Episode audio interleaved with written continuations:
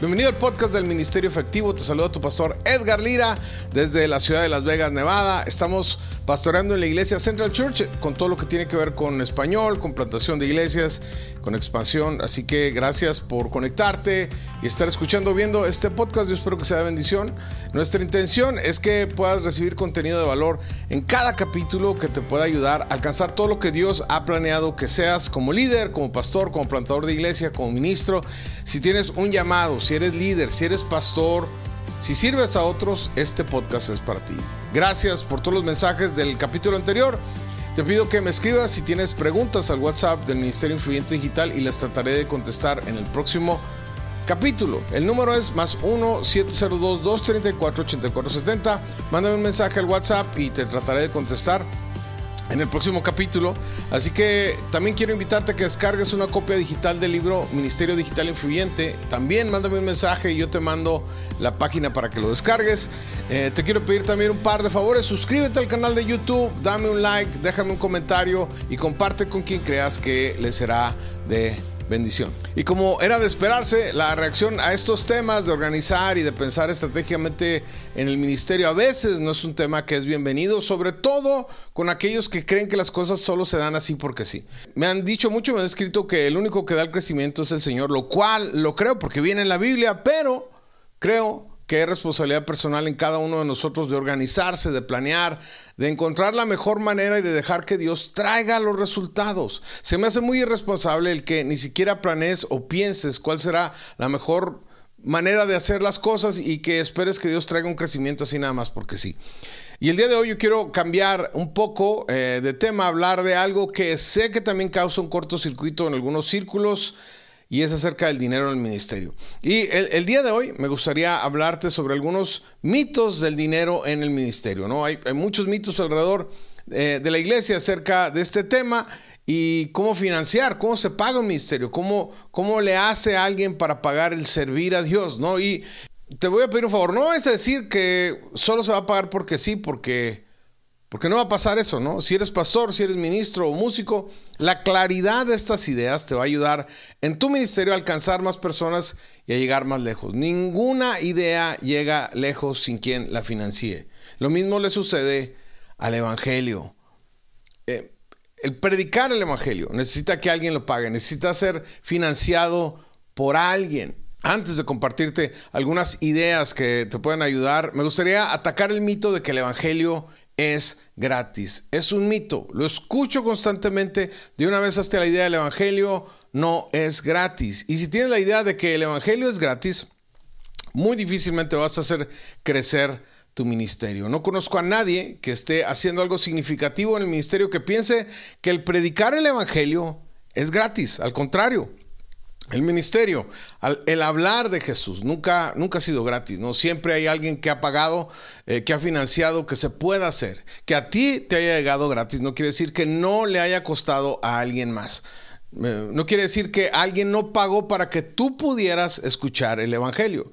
Y la Biblia misma dice que Jesús tenía un grupo de personas, mujeres en específico, que menciona en Lucas, que andaban eh, con él y que financiaban a Jesús y a sus discípulos con recursos económicos para que pudiera predicar. Mira lo que dice Lucas 8, del 1 al 3. Dice, después de esto, Jesús estuvo recorriendo los pueblos y las aldeas, proclamando las buenas noticias del reino de Dios.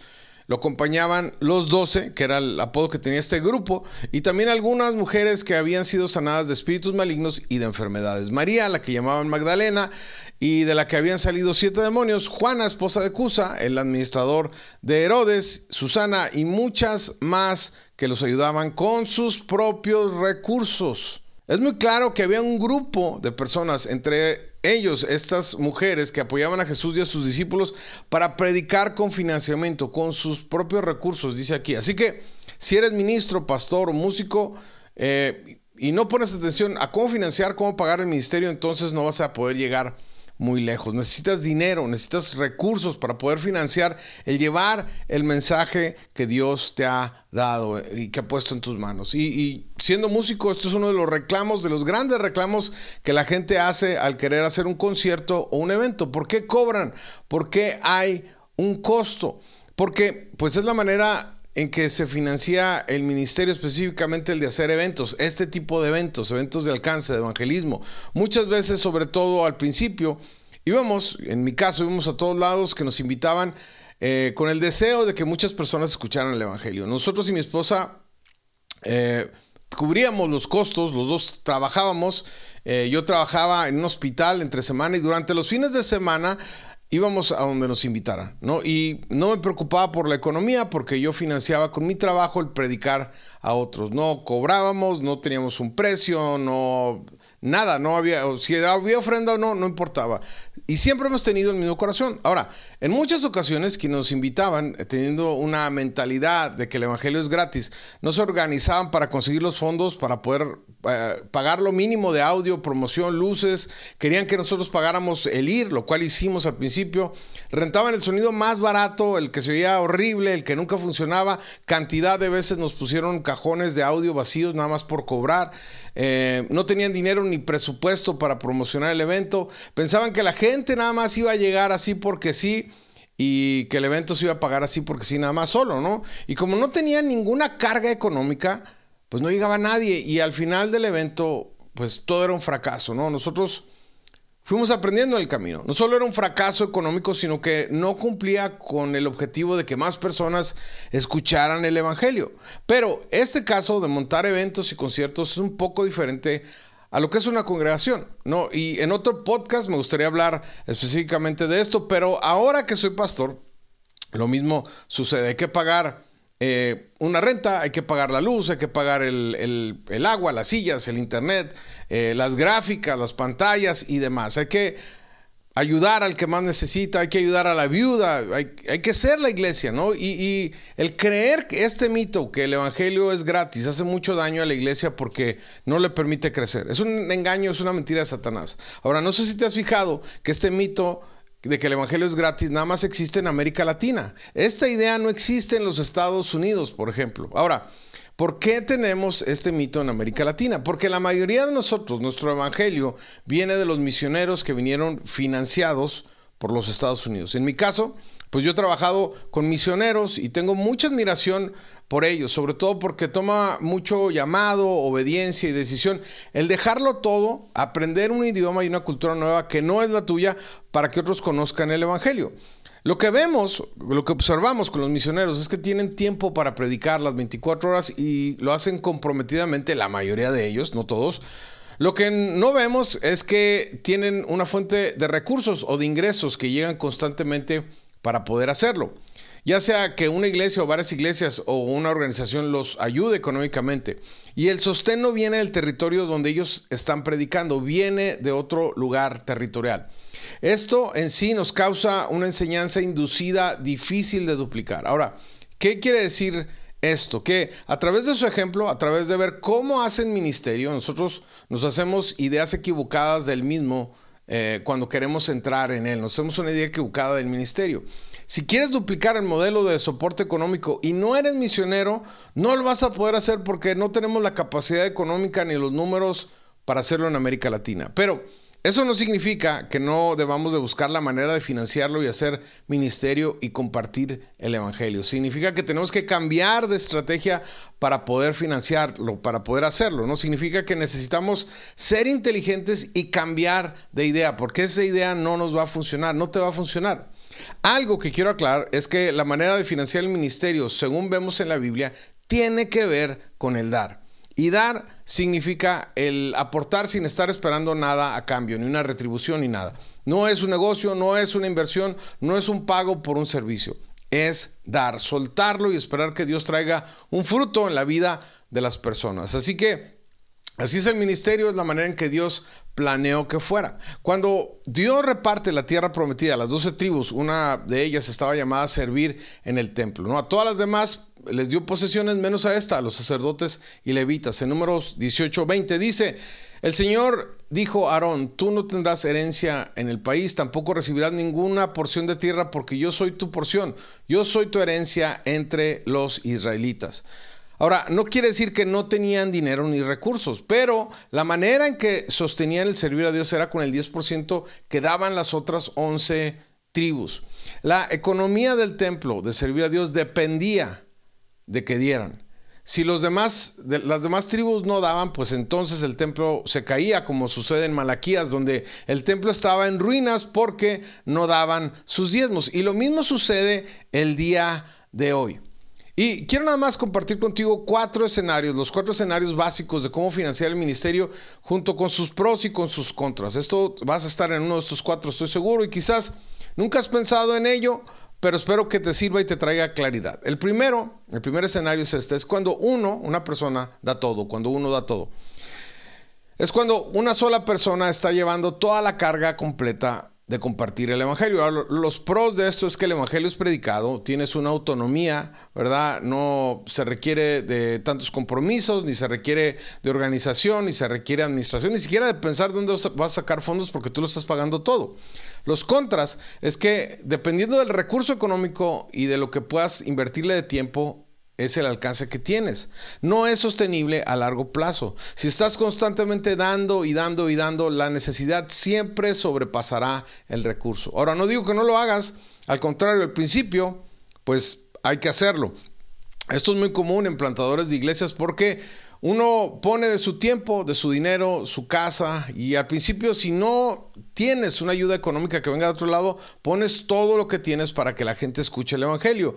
Y si estás empezando en el ministerio, al principio es así, uno pone muchísimo de su tiempo, recursos para que otros escuchen el Evangelio, eso es pagar el precio. No tiene nada de malo, es algo que yo he hecho y que he visto que muchos de los que están haciendo algo significativo lo han hecho, todos los que están haciendo algo importante lo han hecho en algún momento de su ministerio, de su caminar. Así que ahí entra también el obedecer y confiar el llamado que uno tiene y, creerle a Dios que Él va a sostener la obra. ¿no? Yo creo que en todos los escenarios es lo mismo, pero en esta parte está solo. Es un escenario, escenario sostenible a corto plazo y desgastante y que de alguna manera hay que buscar entrar en alguno de los otros escenarios de soporte económico en el ministerio para que pueda seguir. El segundo escenario es cuando pocos dan mucho. Este es el escenario misionero y también puede ser local, cuando hay un grupo económicamente estable o fuerte que te ayuda y creen en lo que estás haciendo. Ahora, los pros es que tienes un sostén económico para hacer lo que Dios te llamó durante un tiempo mientras te sostengan o mientras eh, se convierte en una obra autónoma, económicamente lo puedes hacer. Los contras es que es sostenido mientras la ayuda económica esté. Si se te van, se te va la ayuda económica por alguna razón, tu economía y tus finanzas pues sufren. También puedes... Eh, ver o puede existir cierta manipulación porque se corre el riesgo de que se use el dinero como una manera de manipular al líder de la iglesia. Cuando la ayuda económica deja de llegar, el ministerio se achica a la realidad de su capacidad económica local. Eso también lo vemos en modelos de iglesias que están plantando en países de América Latina provenientes del extranjero. El proyecto es eh, financiado por una iglesia madre de fuera, pero los costos de estas iglesias por lo regular son tan altos que difícilmente podrían sobrevivir sin la ayuda económica que reciben. Ahora, si las ofrendas no alcanzan a llegar al nivel del costo que tienen para operar la iglesia, el día que las finanzas de fuera dejen de llegar, la iglesia pues está destinada a achicarse a su capacidad verdadera financiera o a desaparecer. Y hablando del esquema misionero debido a la economía, cuando existe un fondo en, dólares, eh, aunque sea poco dinero, a la hora de convertirlo a la moneda nacional en América Latina, se convierte en un muy buen recurso. Para el americano promedio le será poco, pero para el ministro en América Latina le representará mucho. Otro detalle importante es que estas iglesias que dependen de fondos de otros lados, pues eh, no se pueden duplicar ni abrir otras sedes ni otros campus sin la ayuda externa de más dinero, por lo cual es un impedimento para crecer. Esto puede ser frustrante para plantadores locales que no cuentan con el recurso económico y que no saben que todas estas cosas existen porque quieren hacer la obra igual y se quieren comparar y hacer lo mismo, pero pues no tienen dinero, por eso no se puede. Y si ese es tu caso, pues no te desanimes, no te frustres, para eso está este podcast, para darte por lo menos alguna idea, alguna dirección de qué hacer. Ahora, la realidad es que la ayuda misionera se va haciendo cada vez menos y esto debido a un cambio de paradigma en la iglesia anglosajona. Es algo que tienes que saber también.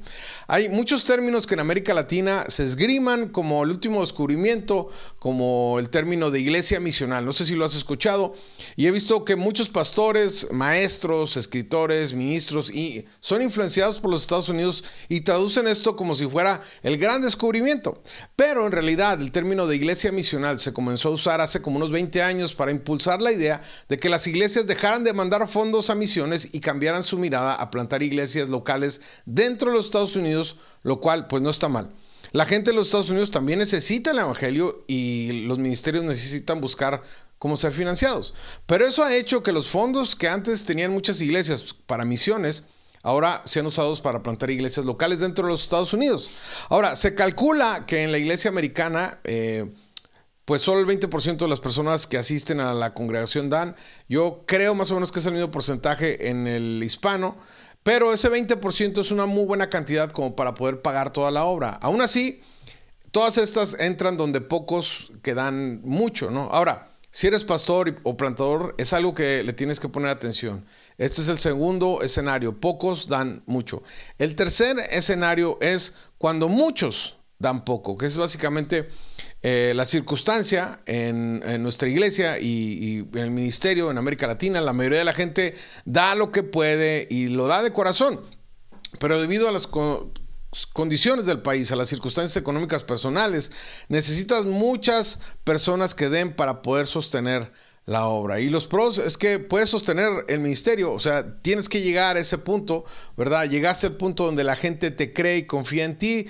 Eh, que la gente de habla también de dónde está su corazón, ahí está su corazón. Y los contras es que necesitas tener un buen número de personas, llegar ahí para poder llegar a esa economía, gente que dé, y si no tienes esa cantidad, pues vas a batallar. Necesitas tener una buena administración, necesitas usar bien el dinero, porque el ministerio está basado en la credibilidad. Acuérdate eso, el ministerio está basado en la credibilidad. Si pediste para algo, tienes que usar el dinero para lo que dijiste que lo ibas a usar. Esta es la base económica también de los eventos, cuando muchos dan poco. La mayoría de los eventos que son gratis, alguien más los financia, pero si no tienes eso, pues ahí es donde entra la boletería.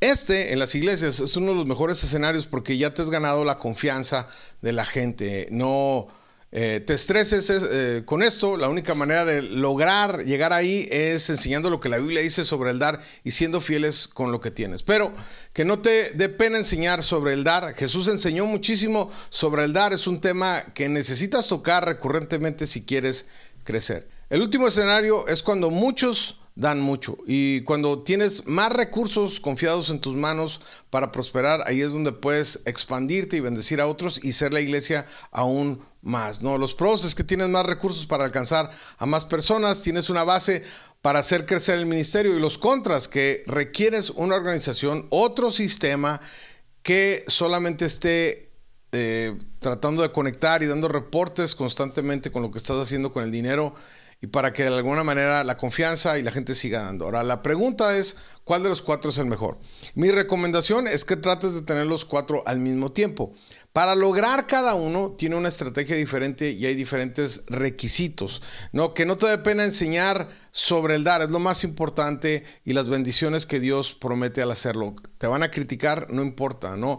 Hazlo porque Jesús lo enseñó y es la manera de financiar. Lo que quiero que tengas claro es que es algo que le tienes que poner atención si quieres que tu ministerio crezca y avance y alcance más personas.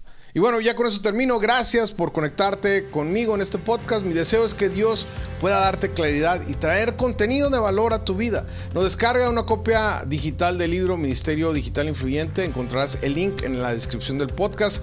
Recuerda escribirme si tienes alguna pregunta, ¿verdad? Al WhatsApp del Ministerio Influyente Digital. Eh, lo trataré de contestar en, el próximo capítulo, más 1-702-234-8470. Mándame un mensaje y te lo contesto. Suscríbete al canal de YouTube, dame un like, déjame un comentario y comparte con quien creas que le será de bendición. Yo soy tu pastor Edgar Lira. Bendiciones y nos vemos en el próximo capítulo.